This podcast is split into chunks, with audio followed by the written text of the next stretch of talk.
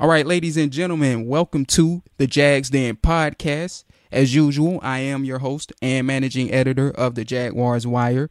James Johnson here, uh, live as usual. As you all know, I'm, I'm typically joined by one of my uh, many co-hosts, either in Phil Smith or Jacob DeLawrence, both of who couldn't make it this uh, this episode. So uh, shout outs to them. However, you know they're uh, getting money in Phil's case, and, and Jacob is currently sick, so get well soon, my man. But um, as usual, you all know where you can catch us at Jags Den Podcast is where you can find our podcast handle on Twitter at the Jaguars Wire is where you can find the Jaguars Wire Twitter handle, and of course you can connect with me at Sports Grind underscore Done, and that will be my personal account.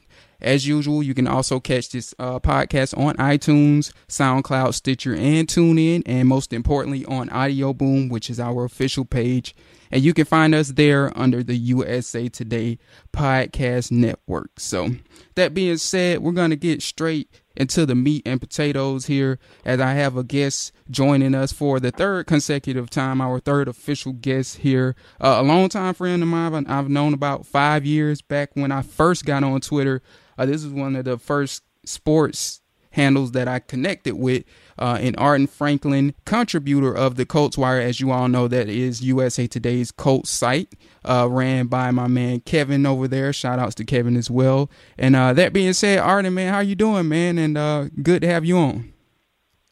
Absolutely, man. Thank you for having me on. I appreciate it. Everything is pretty good. You know, currently, you know, in New York right now, where I've been living all my life we've having a couple of days where it's getting really breezy, you know, where it's a typical New York fall slash winter weather. But um, everything's pretty good though, man. I really can't complain. That's what's up, man. We uh, I'm I'm here in Georgia, and we currently got a little bit of that that breeze too, that fall breeze. Which, dude, it's been like 90 degrees out here, so you know I, I welcome that just as y'all have up in New York for sure. yeah, absolutely, man. I've been uh I've like experienced different weather in a sense because it's like in New York we've been having some nice warm weather. So even when it's been like 78 to 85, it's been a little warm. And then last week I was in Houston for a few days visiting family and it was my girlfriend and I's first vacation together and Houston. It was like 90 to 92 degrees and you from the south, so you already know how hot it was. And oh, then yeah. to get back here to New York, where I've experienced again, like I just said, the breeziness and then at the same time some warm weather. It's kind of like I'm experiencing like three different seasons, but I can't complain. yeah, man, changing different uh, climate zones, if you will, it, it would feel like at least. Which I mean, yeah, I know Yep, that, I know about that Houston zone. weather too, man. Like I've I've never been to Houston, but I've been like close to that neck of the woods over there, like in, in the Louisiana area and the New Orleans area. It gets hot over there, man, and it, it ain't no joke. oh yeah, it was my second. It was it was my second time in Houston. You know, this this year alone, I, I love it down there. And uh actually, I, I'm gonna give a shout out. It- It's gonna sound crazy unless you've seen it. I actually want to give a shout out to DeAndre Hopkins. You know, Pro Bowl receiver from the Houston Texans. I actually bumped into DeAndre Hopkins. I kid you not, at a 24-hour CVS across the street from uh from the hotel my girlfriend and I were staying at. Like Mhm. for real. Like you can check it out. It's on my Twitter. I think it's on my Facebook. It's basically on all my social media platforms. Like, you know, my girl and I, we were just making a quick run to the 24 hour CVS. We needed a couple things. And as we were leaving after checking out, D Hawk just walks in and we spoke to him a little bit. Very cool guy, chill. And uh again, they may be division rivals, but I'm very happy for him, man. He finally has himself a legitimate quarterback. He got paid this past summer, and he's truly been one of the best at his position for the last couple years at least. So salute to DeAndre Hopkins, man. Word, man. Yeah, I saw that on Facebook and on your Twitter handle, man. I was like, what, man? Like, I didn't know if like you had moved to Houston or whatever the case was, but I was like, damn, man, he he literally bumped into Nuk Hopkins. And uh, yeah, shout out to DeAndre, man. We give him a hard time on this podcast with his battles with Jalen Ramsey, man. But um, oh yeah, man. but uh, no doubt, man, Uh-huh. talented, no doubt, and this guy that you know I personally watched in the ACC. Uh, I'm an SEC fan, but of course we watch a lot of ACC football here too. And uh, you know he did good work in Clemson, man. And not only that, man, he's been phenomenal uh, with the Houston Texans. And you know he went through the little spurt where you know he went through different quarterbacks, but you know regardless of who was there, he always kind of stood out. So you know shout out to Nuk, man, and and uh, big kudos to him and what he's doing in that new contract that he got, man. Absolutely, man, for sure. Yep. So we're gonna um get right into the questions here, uh, real quick. Arden, um, I got roughly five. Um, I might add an impromptu question or two in there. Um, but um, Oh, appreciate you joining me. fine me. yeah, you Mhm. told me beforehand. You was me. like, man, I'm I'm game for however long. So uh, appreciate you coming on. And um, the first question at hand is um one of the main guys that I've long felt with the Colts that kind of held you guys back due to bad drafting was um Ryan Grigson. And I mean, aside from Andrew Luck and Mhm. like Hilton and a, couple other, he had a couple hits, but not not all that many. Um, could you talk about you know the job his replacement has done and Chris Ballard, Mhm. uh, who's the new GM there, and also Oh as, as opposed to Grigson, man, like how how have Colts fans taken his exit in general?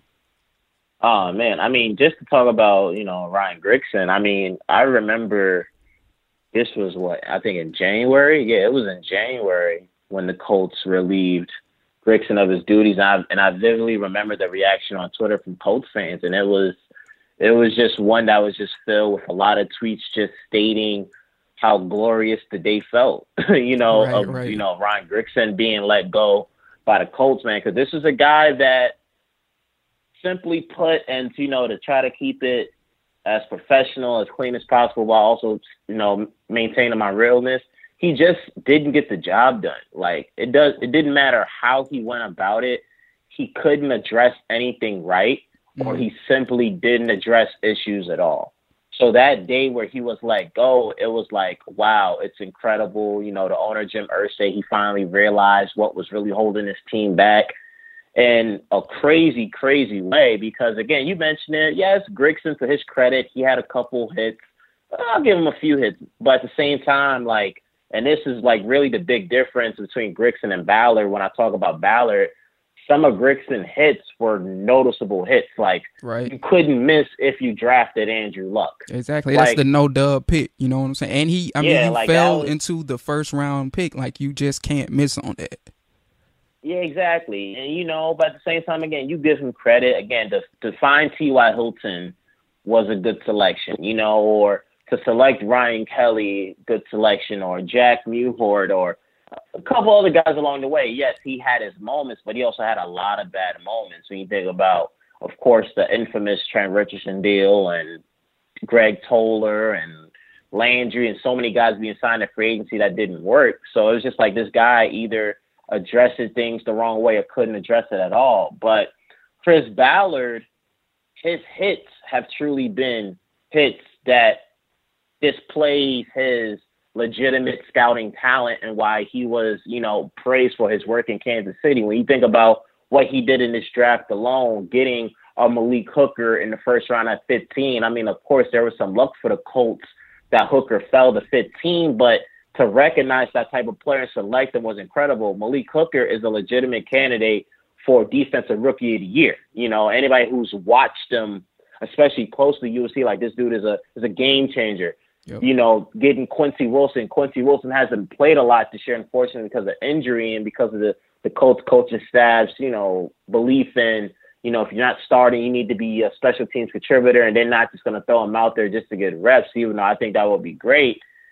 The moments Quincy Wilson has played, Wilson has looked very solid. They got Nate Hairston in like the fifth round from Temple, a guy who's an experienced slot corner, but he's playing big time minutes. And then you got the Marlon Mack pickup that's just looking better and better every time Mack plays. Mack was one of the more explosive backs in college football during his time at Central Florida, and he's been proving it throughout his brief NFL career. So when you look at Chris Ballard compared to Grigson, you're really seeing a guy who's understanding how to find talent his free agency signings and all seriousness, have been much better than Grigson signings. You think about Jabaal Sheard and John Simon, both of those guys have easily, easily improved the Colts defense.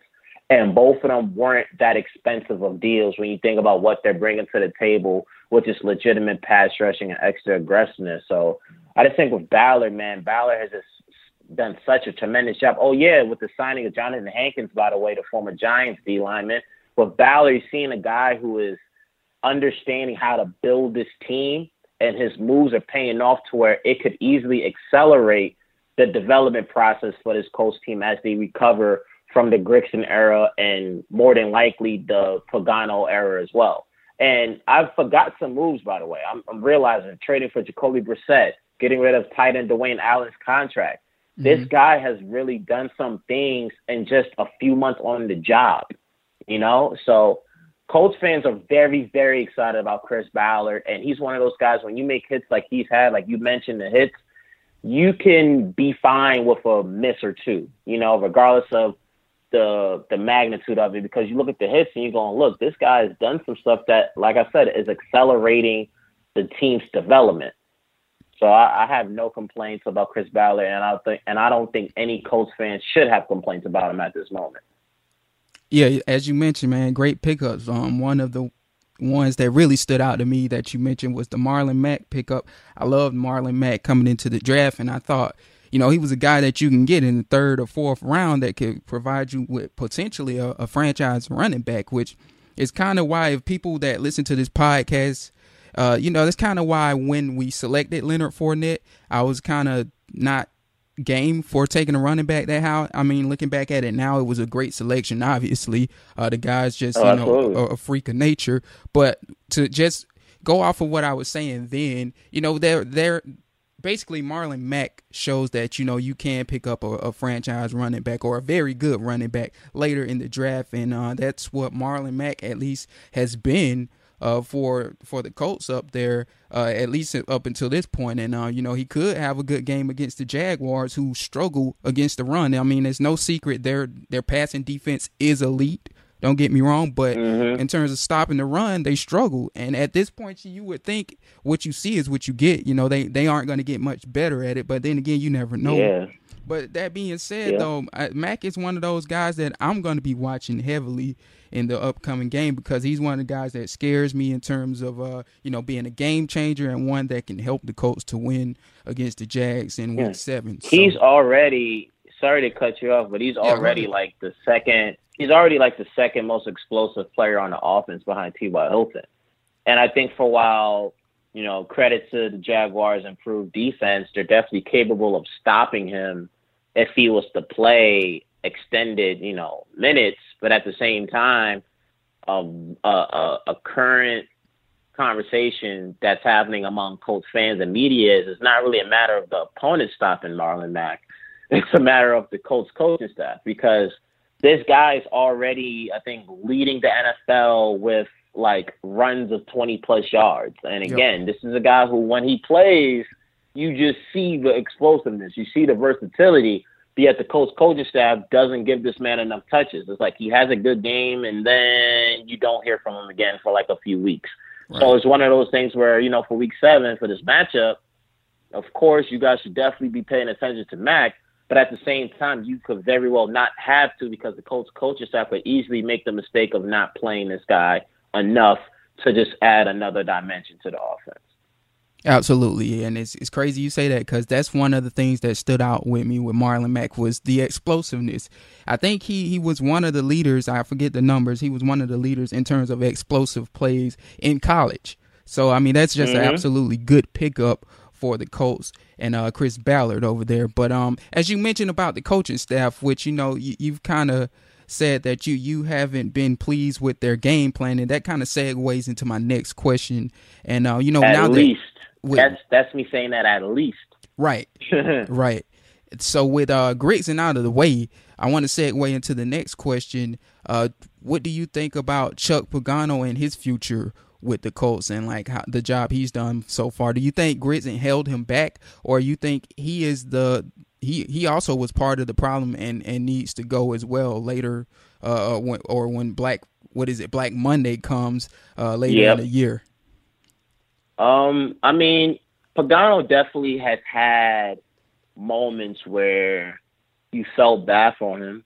You know, when you when you look at him and you looked at the roster, especially during the last seasons where the Colts were competitive. Obviously, I'm not talking about the last couple years, but more so like a 2012, 2013 when his team won 11 games. Even 2014, matter of fact, as well when he won 11 games as well. You saw the fact that hey man, like for Chuck at that time, his his main strength was his connection to players and how this team was just so fired up to play for him, you right. know? And and it was one of those things as well where it was like during that stretch in particular, really in the first three years of the new era, where it was like the Colts could lose a game, but everybody knew like the Colts gonna lose this game, but you know what? They're gonna win the next one because Pagano's gonna get these guys fired up and they love playing for him. Yeah, but it's just gotten to a point where even back then during the winning and even now during the losing and inconsistency, this guy does not know how to complete a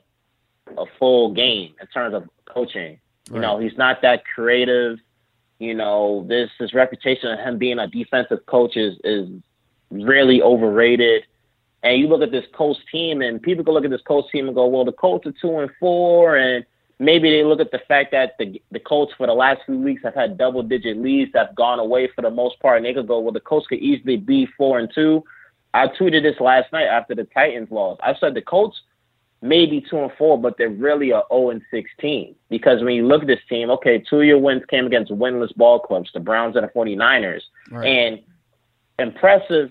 It's been impressive to watch them build early double digit leads but you see in the second half, this team gets outcoached, outplayed.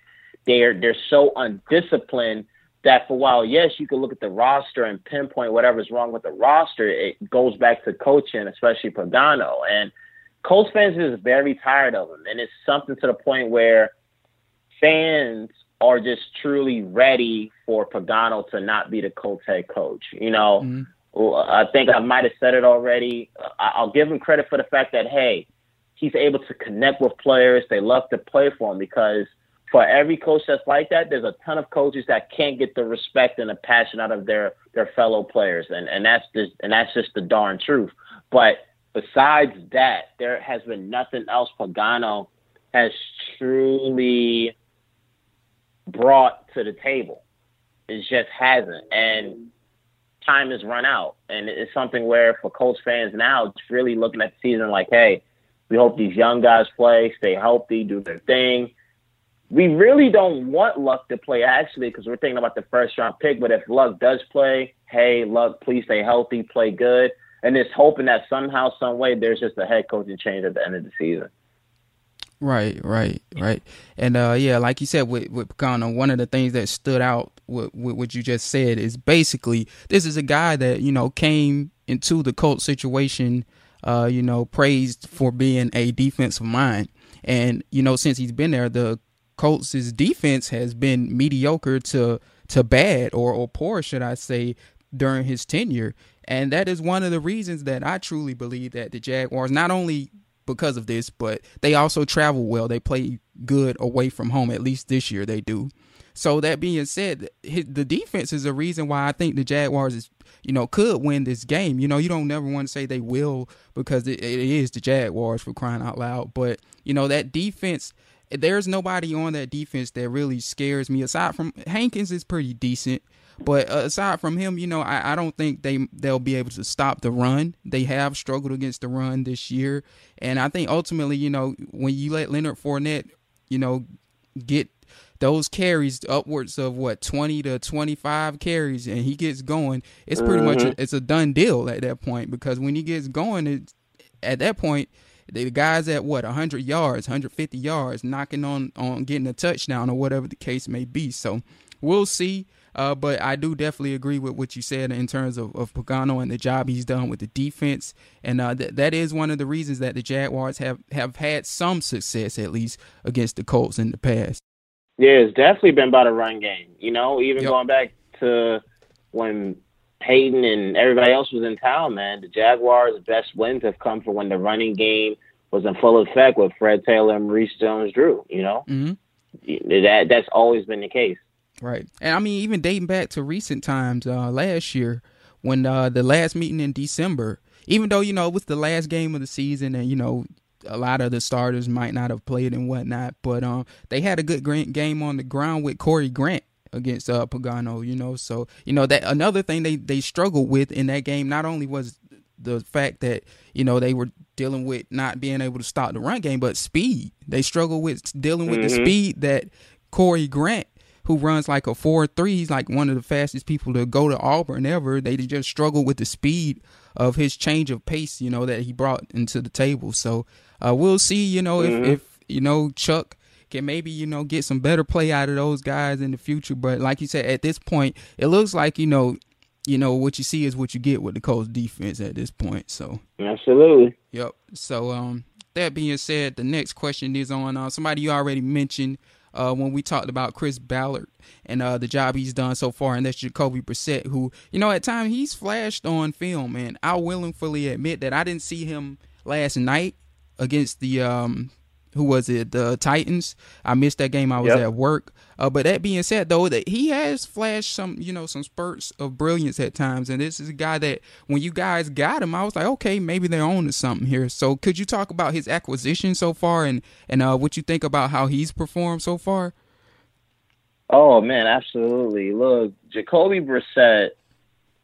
Uh, I know a lot of people gonna look at just the numbers or see some highlights of him or whatever. But look, for what Brissett has gone through, you know, when you when you come to a team and and what was it, the beginning of September, you know, just a week away or so from the start of the season, and really your role is just to be the backup quarterback and you got to get used to a new city, a new system, got to learn names and all that stuff. To suddenly be thrown in the fire and you're not playing with the most talented offense in the world, and circumstances has changed in terms of your environment. For him to play the way he's played, regardless of what numbers have say, and even maybe defying tape, to me, I think Brissett has played good. And and that's just being honest. Has he had his negative moments? Of course. He's he's had his share of interceptions. You know, maybe he could have done an adjustment or two more at the at the line of scrimmage. But considering the things that I've just talked about, Brissett has been good for the Colts. I know people have looked at Brissett during his best moments and say, "Oh man, the coach is definitely, you know, looking to getting a draft pick for him." When uh, you know, when the off season arrives, I personally disagree with that.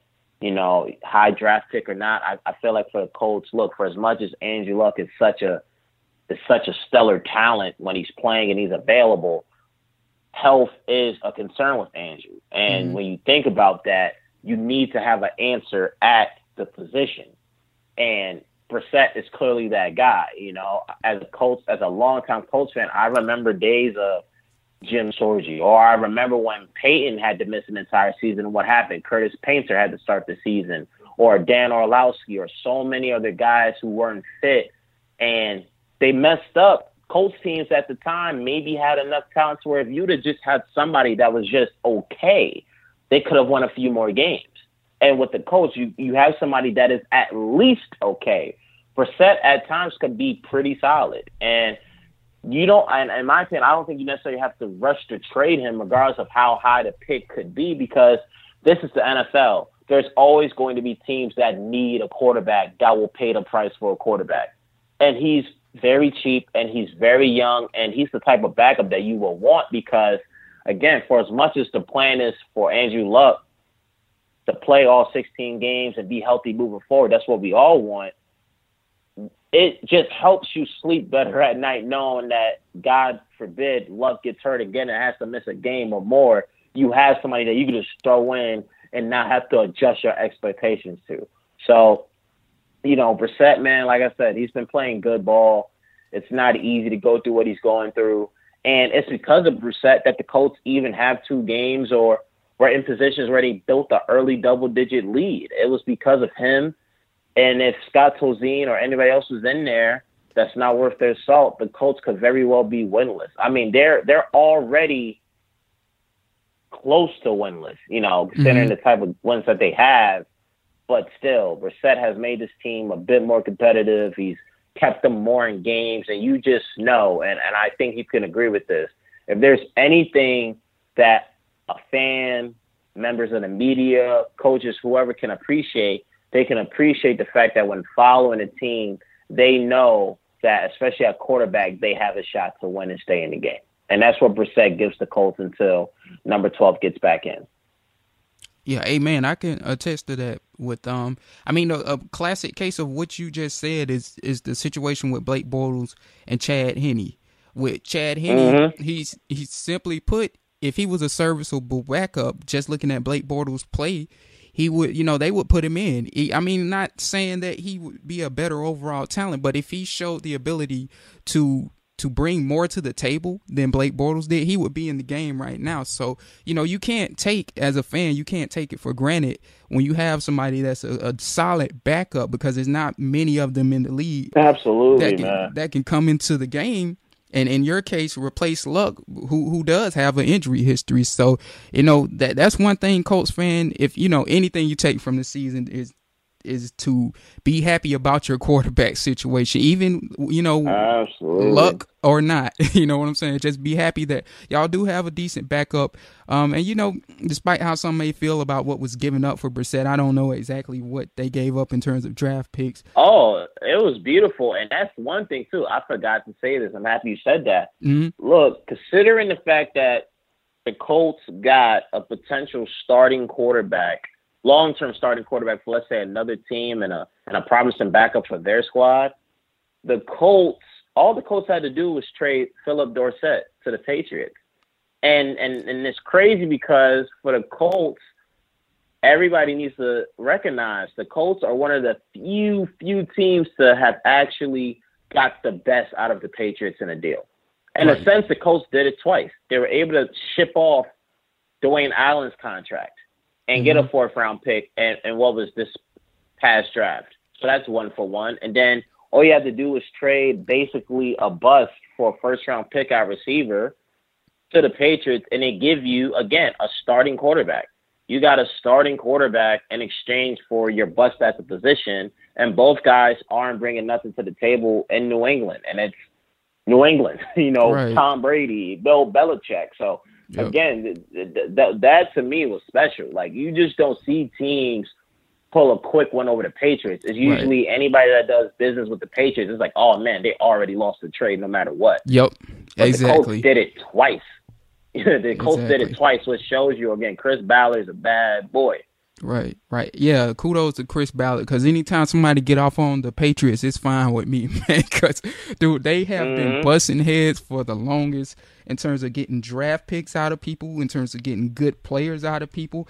And, you know, sometimes it, as as a, a, fan of the league in general, it just kind of upsets you to see how they, how they getting off on people. And for the Colts to be able to mm-hmm. do it mm-hmm. twice is very telling of what they have in the front office and Chris Ballard. So, on my next question, uh, I want to talk about Andrew Luck, who you who you mentioned previously, and uh, you know, reportedly back what some months ago, you know, the report surfaced that he wanted out or what have you, which you know is likely untrue. Um, but that being said, with him potentially being unhappy and whatnot. Uh, could you talk about what you have already have talked about, but could you talk a little bit about you know him coming back in November potentially, as the reports say, and also what do you think about the rumors that surfaced, you know, some months ago or, or a month ago or whatever whatever the case may be about him being unhappy uh, in in Indianapolis? Um, I think for Luck, I, I I've heard those same reports too. I don't think Luck wants out of Indy. You know, I, I think folks talking in NFL about players wanting out, they got to recognize it's the NFL. You know, it's not the NBA in the sense that in the NBA, these type of reports are serious because players actually have more power and more flexibility in terms of dictating their future. In the Absolutely. NFL, it's not the case. Like you rarely, rarely see players in the NFL exercise a type of power, and it's just not possible because the dynamic is just not there. So, right, even if Luck was unhappy and what would want to get out, well, newsflash: the Colts have all the power here. The Colts can determine whether or not they would want to trade him. they can determine where to trade him to, and it's just different. But I don't think Luck wants out of Indianapolis. I don't think that's in his character. I think Luck has perspective to understand. Look, man, I understand right now. Yes, we're we're we're a losing ball club, but you know what? My injuries and my lack of absence have played a part in that because mm-hmm. this team clearly needs me. Um, this roster wasn't the same. There's been a lot of changes, and with that said, the new people that have come in, most notably Chris Ballard, the GM, this guy clearly has a has a vision for this team, and and I think he's recognized the fact that hey, it's working so far. We again, we look at some of the things that's happened on the defense. Um, you've had success here in Indianapolis. You know, you've made it to the playoffs in your first three years. You won double digit games. You even made it to a conference championship game. So there's not a question about you being able to win in Indianapolis. You could certainly win in Indianapolis. You could certainly do some things here, but to be unhappy and want to leave, you got to understand it's not just all about the organization. It's also on you. It's basically like a 50-50 responsibility type of thing, you know, because if right. your injuries have played a part in this in these team struggles, and regardless of the fact that yeah, you were one of more competitive team, truth of the matter is you're just that valuable. You know, right. I mean, look an example for the Packers. You don't think the Packers have tried to build a, a competitive team and a complete team without Aaron Rodgers? But guess what? When you have a player that's that valuable, things just go out the window because of the dynamic. You look at the Giants, same thing. They could try to com- uh, build a compete a complete ball club, but there's no Odell Beckham. What has happened? You know, right. teams are just going to struggle without these guys that are just so damn special and, and valuable. And I think that's the case for for Luck in Indianapolis. But I don't think Luck wants to leave. I think it's in Luck's character to be loyal. I think it's in Luck's character to finish what he started. And he has that perspective to understand what's really going on and what could happen. Right. And uh, yeah, that's just simply that. I don't believe the whole thing about him leaving. And when it comes to his health, you know, if if you did ask about that, I I, I do believe that it's it's probably going to be November. I think mm-hmm. if there's any time where Luck comes back, it, it's going to be November. You know, Ballard, Irsay, everybody in the in the front office has just been very adamant about look, Luck is only going to play if he's able to put together just consecutive weeks of full time practice. It's not going to be some yeah, Luck is able to practice a couple times here and there and he's back in. No, they're working his way back. They're trying to get him comfortable. I personally don't want him to play. I, I really don't see the point of it. I want a draft pick. I don't expect the Colts to be in a position to to be as competitive for him to bring him back. To me, it would make sense if the Colts are still competitive in the AFC South. But players are going to play, and Luck will certainly have his say in terms of playing. I know Pagano will definitely want that to try to save his job because he could always throw out the excuse of, "Hey, Luck didn't play." But um, I think it's going to be November. I think Luck has been able to practice for the last couple weeks. I think he may be a couple weeks away from really being able to practice every day of the week, but it should be November that you know the former number one pick is back on the field starting. Right, right, yeah, and um, yeah, as you said about look, man, I don't just. I mean, when you go back and you you can always look back at like, especially when you do the most research on a player, and that's like the combine, you can look back at his character and tell that's not that's not him to want to be out of Indianapolis. And I mean, you know, when you heard the reports or when I heard them as well, I think it came from Mike and Mike on ESPN is where it might have started. You know, you, you kind of like shake your head like, I don't think that's the case. Even though, like you said, the Colts are in a situation where, you know, they they're not that good of a team yet, but um, when you consider what Ballard brings to the table and what they could be, I, I definitely could understand why you know he would want to stick around and uh, you know why it, it, would be room for optimism in terms of the Colts getting back on top. And it takes patience. It takes patience. Sometimes you got to go through a rough patch. Uh, if Luck needs to talk to anybody, just talk to Cam Newton. Right. Cam Newton has gone through ups and downs with Carolina and mm-hmm. you know, and it could happen still, but it's just what you sign up for, man. It's different. Life in the NFL is different, especially when you're the franchise quarterback.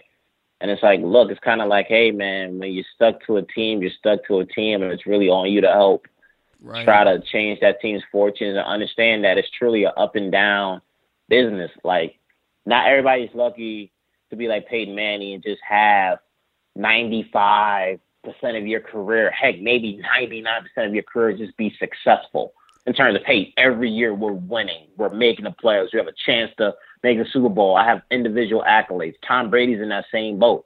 Heck, you look at somebody like Eli Manning or, or Ben Roethlisberger. Yeah, these guys have multiple Super Bowl championships. They're definitely going to the Hall of Fame, but it's like they even have to experience up and downs in terms of not making the playoffs or having bad, quote unquote, bad statistical seasons by their standards. It's just a part of the business, especially at that position, quarterback and being a high pick. Is how the game goes. You're right. You're right. It's so, so, many up and downs in the NFL, and chances are, like you said, for any draft pick, first overall or whatever the case may be, is you're not going to be stuck with a team that wins as much as Bill Belichick has won with Tom Brady, and and you know, like you said, as as Peyton Manning has done. Like a lot of times, often, you know, a lot of people don't get blessed with that kind of fortune. Simply put.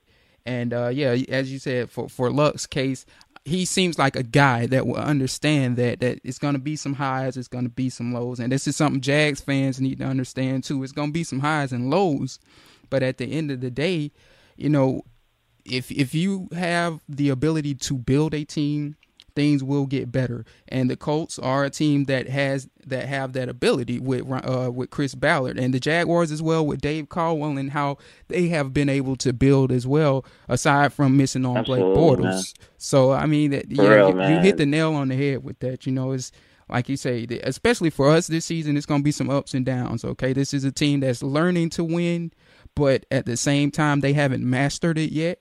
And I mean, like yep. you know, people can, get upset about it as much as they want about not being consistent. But the fact of the matter is, nobody expected us to have three wins at this point of the season, even the fans included. And the Jaguars aren't that far off, too, man. They're like not. in my opinion, like you look at the Jags, man. The Jags got to get credit because of simply like the Jaguars. Outside of hitting on several players, you gotta you gotta commend the Jaguars because the Jaguars have at least tried to fix issues. It sometimes it doesn't work, but the Jaguars have actively tried to fix issues, and mm-hmm. sometimes it works. And you look at the team, like you look now, like this team really has the makings to be like a consistent nine win, ten win team for like the next few years. You know, maybe even more than that. Like their their picks are hitting. They have a defense that's leading the league in sacks. You, you guys have such a promising young secondary with a with a kid in Jalen Ramsey who very well could be the next kid to to join the group of shutdown corners in the league. You understand? And you got Leonard Fournette being, you know, your feature back for the next few years at least at a high level. And you always had the young, and that's the thing too. Jacksonville low key has always had receivers. It's just a matter of who's throwing them the ball. Like right. this, this goes right. back to when Byron Leftwich was the quarterback. Jacksonville always had at least one smooth wide receiver, and now they got three to four of those bad boys down there, and now you have Fournette.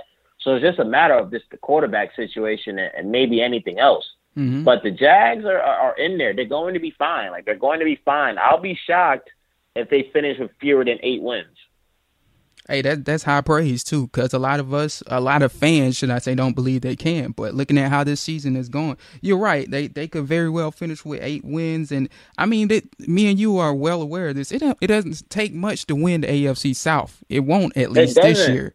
So I mean, eight wins might could get you the AFC South if you if they handle business against the Colts handle business against the Titans and Texans. That's three wins alone, three more wins alone that you know they struggled with previously. Okay, they've already mm-hmm. knocked the the Houston Texans out of the way in the hardest divisional game for them. Pretty much, I mean that away against the divisional champs, they've already gotten that out of the way. That's one of their wins. They they play the, mm-hmm. the Houston Texans at home next, basically. Which I mean, you gotta like their chances, especially with the defense of the Texans the way it is now with the injuries and whatnot. You gotta like their chances. And I mean, like you said, the Colts are kind of you know they're down right now, so you have to like their chances against them. It's just a matter of, like you said, of well, the quarterback situation and and the Titans are kind of in the way because they're one of those teams that are kind of flourishing mm-hmm. right now. But I, I, I just think your Jacksons need to change. Like, I think they just really need to change expectations for Blake Bortles. Mm-hmm. I don't think I don't I, I just think the idea of and, and I understand, you know, a couple seasons ago, Blake Bortles threw for what was it, like four thousand yards, maybe over it, and thirty plus touchdowns. So that was very exciting. So I think it was maybe in Bortles' second season that he did that. Correct. But to me, I just think, I just think, look, you got Fournette. He's young.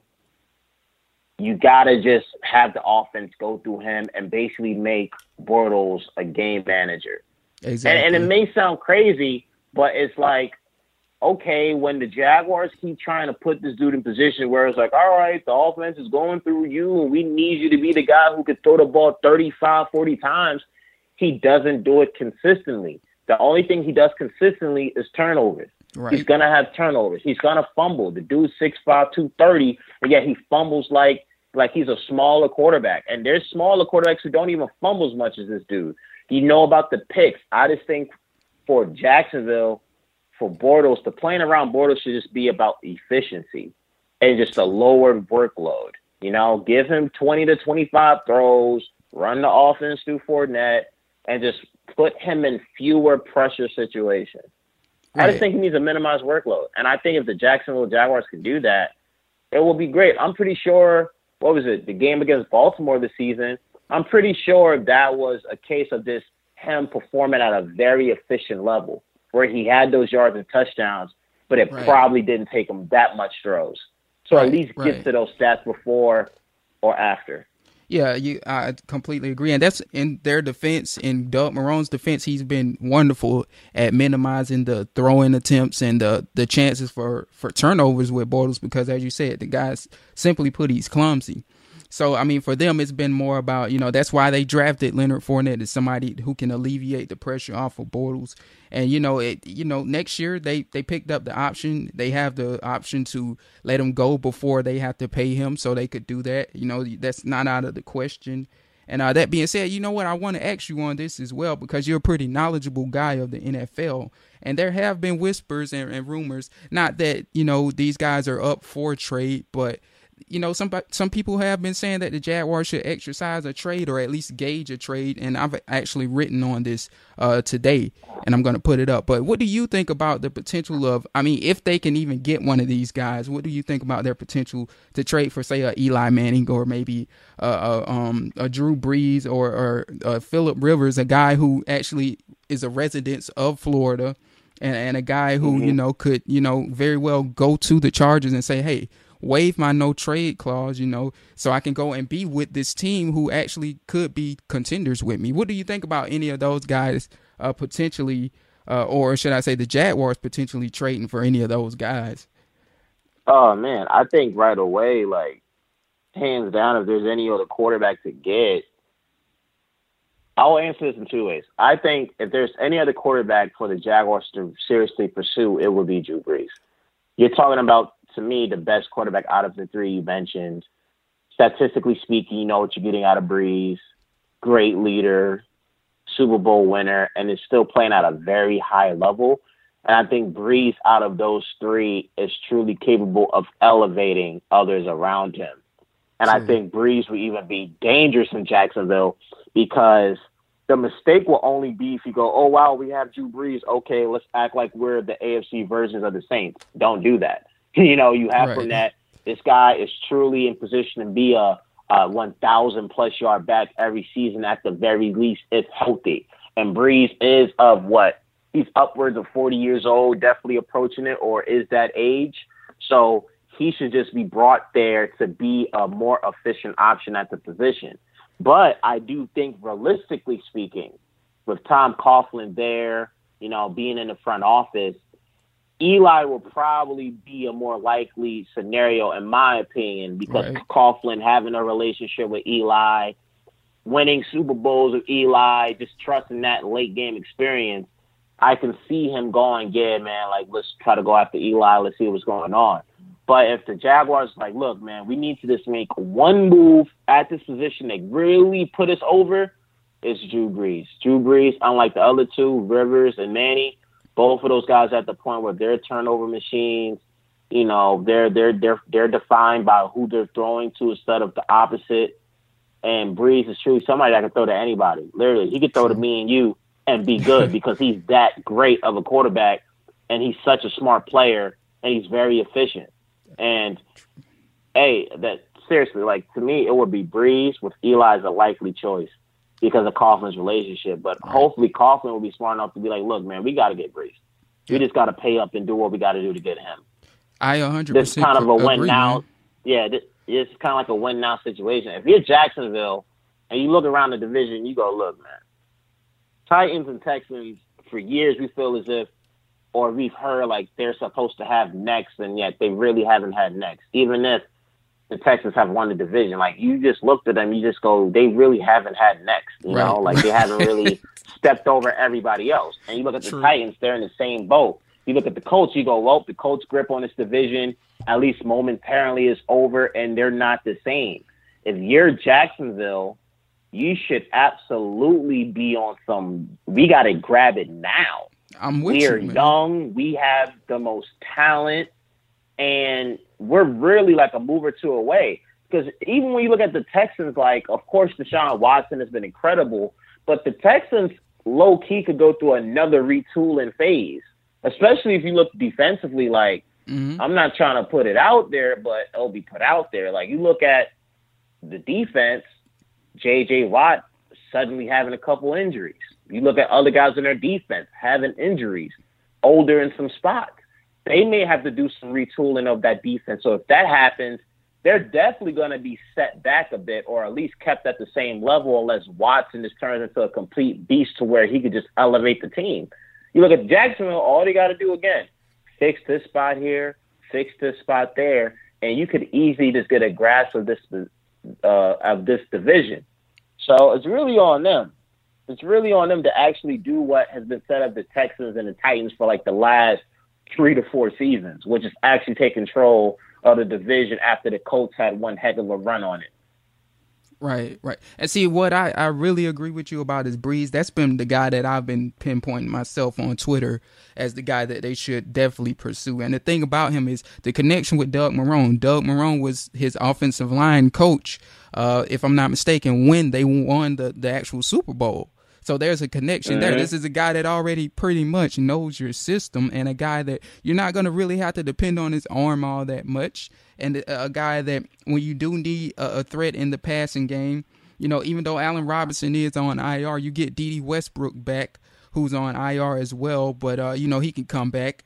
And and you get a guy like Dede Westbrook, he brings that Kenny Stills type of dynamic to the offense. And you you you know, you got some decent pieces between him, Brees, and and Leonard Fournette to to make some noise in the playoffs and make a strong push. Not to mention that when you mention all of those veterans that we just mentioned, one thing you you can say is when they've had good defenses next to them, as the Jaguars have, they've flourished. And they've gone deep into the playoffs and even won Super Bowls when they've had the defense to complement them. And that, that to me, in my opinion, is all the more reason to go out and get one of those guys, uh, especially Drew Brees. Mm-hmm. Absolutely, man. You're not lying. So, yep. On them.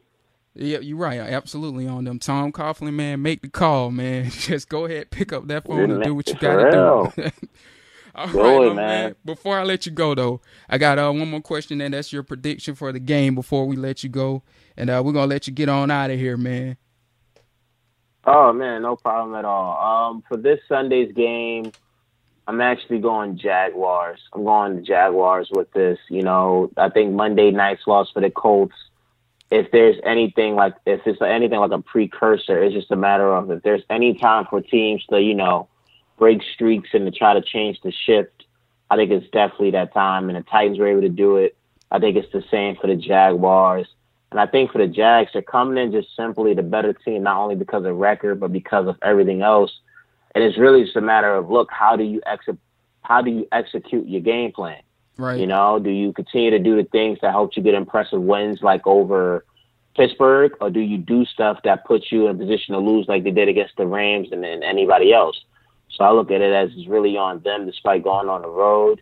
And they could really just win this game and take control of it right away if they just set the tone. They're, they're going to go against a coach team that, like we talked about tonight, you know, they with with Pagano as their coach, They usually respond well after losses. They they definitely play with with a bigger chip on the shoulder. They're more energetic.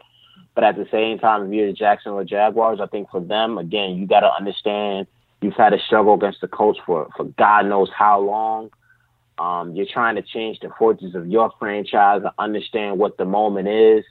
And it may be an afternoon game on Sunday, but it's bigger than that. This is an opportunity for you to again win another game in the division to build momentum more moving forward, and to, like I said, to change the dynamic. So I just mm-hmm. really think the Jaguars, if they play their game, they should win. If the Colts win, it, it, it will be a case of the Jaguars losing more than the Colts winning. So I really do expect the Jaguars to win.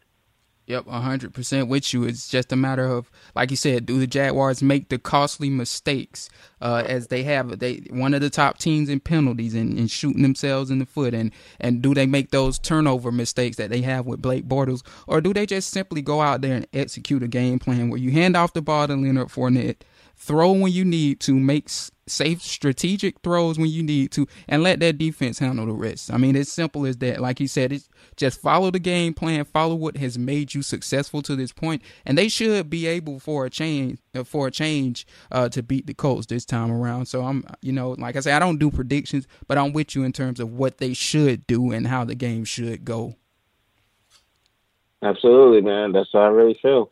Yep. So uh, that being said, uh, to close you out, any uh, projects you got going on with the Colts Wire or or just in general uh, that you want to speak on real quick, and, and where the people can follow you um, in terms of Twitter and any other social media um, outlets you might have going. Oh man, for sure. Thank you for giving me the opportunity to do so. Um, definitely follow me on Twitter at Arden Sports Talk, A R D E N Sports Talk. Um, add me on Snapchat, ANF eighteen eighty seven. You know, eighteen from my boy Peyton, eighty seven from my dude Reggie Wayne.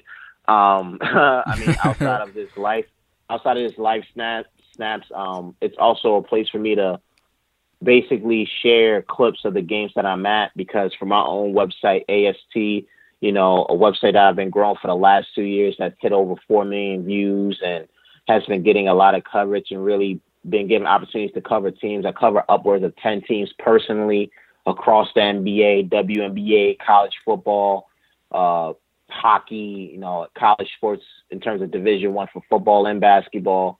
I'm just doing a lot of great stuff with that in terms of interviews and all other stuff. So check it out. You can find the link on my very own Twitter page. And definitely check out what we're doing at Colts Wire. Salute to Kevin once again, a great editor. He's also doing stuff for Giants Wire on USA Today.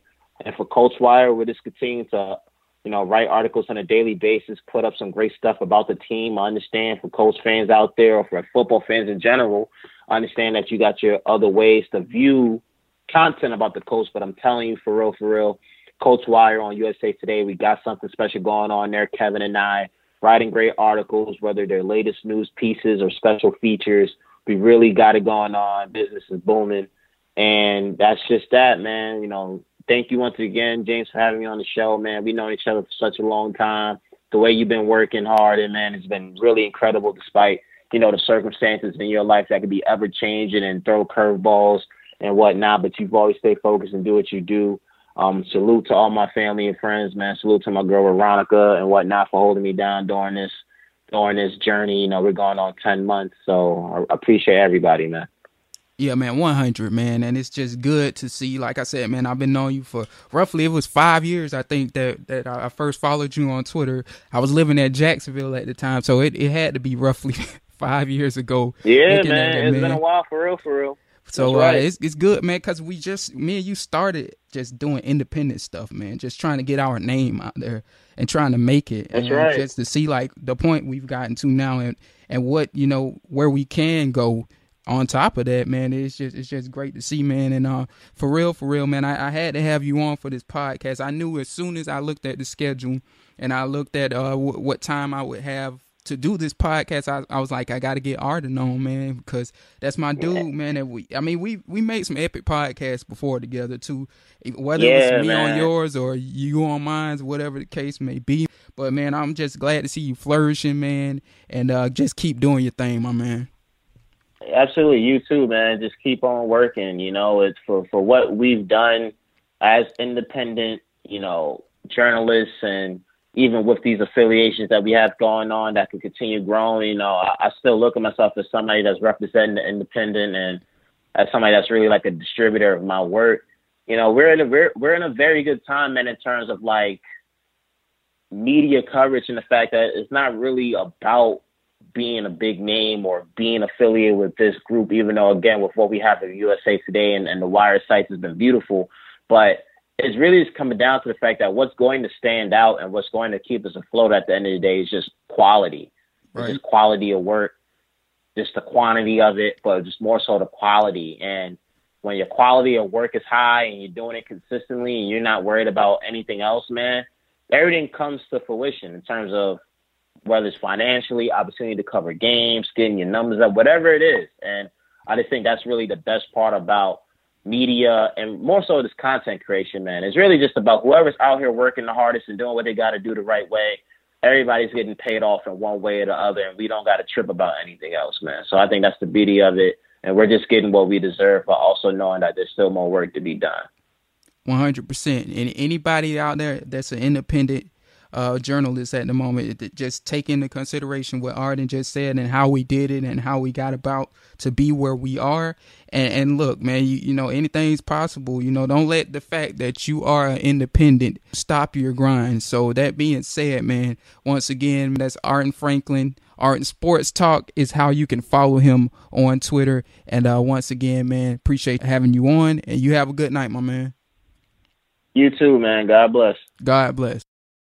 Once again, Arden Franklin of Arden Sports Talk doing his thing as an independent journalist and with the Colts Wire. As I said, feel free to check out his work. Longtime friend of mine, and uh, he's been doing his thing uh, for the longest. One of the better independent journalists you'll find on the web. So, being that we've um, pretty much got into the meat and potatoes of the show, not too much else to really talk on, but a couple quick hits or tidbits and what have you that may have happened uh, today or throughout the weekend. Um, the most notable one being uh, of course, Jason Myers, a third year kicker with the Jacksonville Jaguars. Uh, the guy that replaced Josh Scobee ultimately was released today. And the Jaguars signed Josh Lambo in his place, formerly of the San Diego Chargers. That is per Adam Schefter and other multiple sources that confirm that. And uh, Lambo is a guy, 26 years of age, young kicker, that is coming into the Jaguars situation um, you know, on a little bit of the upswing, if you will. Um, I know he was released by the San Diego Chargers at the time, or, or actually, yeah, it was the Los Angeles Chargers, should I say, um, due to them having another young kicker and undrafted rookie, Younghoe Koo. I hope I uh, pronounced that right. But basically, it was a battle between the two. Um, Josh Lambo didn't necessarily you know, he wasn't terrible or anything like that. It was just a situation of where they just went with the younger guy in Koo. And basically, you know, he had a good offseason. Both of them did. Josh Lambo left San Diego or Los Angeles, should I say, two of two on field goals in the preseason four or four on extra point attempts. You know, he did everything that was asked of him and uh, flourished in the in the process. So this is a guy that you know he should come into this situation a little bit confident. When you look at his overall numbers, uh, what is it? I think seventy of seventy eight on extra point attempts and 52 of 64 on field goals. You know, he's not that statistically better in terms of a percentage, if you will, over uh, Jason Myers. But nonetheless, like I say, what it boils down to is confidence and, uh, you know, just needing a change at the position. And, and the Jaguars felt the need to do that. So kudos for them because I didn't think they were going to do it at this point because they had looked at various kickers and really didn't make any moves. But uh, they felt the need to uh, make a change for Joe DeCamillis and that special teams group. And hopefully, uh, you know, better play will come out of that position. So aside from that, uh, really nothing else to really talk on. You all have heard my thoughts and whatnot on the loss to the LA Rams. So we're going to go ahead and close everything out. Um, as you all know, you all can find this podcast on iTunes, SoundCloud, Stitcher, TuneIn, and of course Audioboom, as I mentioned earlier, which is our official page. And you can find us under the USA Today Podcast Network for that platform. Aside from that, you can get connected with us on Twitter at the Jaguars Wire. Also, you can get connected with this podcast at the Jags Den Podcast, or should I say Jags Den Podcast. And of course, you can connect with me uh, in my personal account at sportsgrind underscore done and the site www.jaguarswire.usatoday.com. So that said, we will wrap it up. Hope you guys enjoyed the show. And uh, until next time, hopefully we'll be able to get a post game or pre game podcast going for you guys on Sunday and uh, discuss what hopefully is a win for the Jacksonville Jaguars. So until then, you all have a good night and take it easy.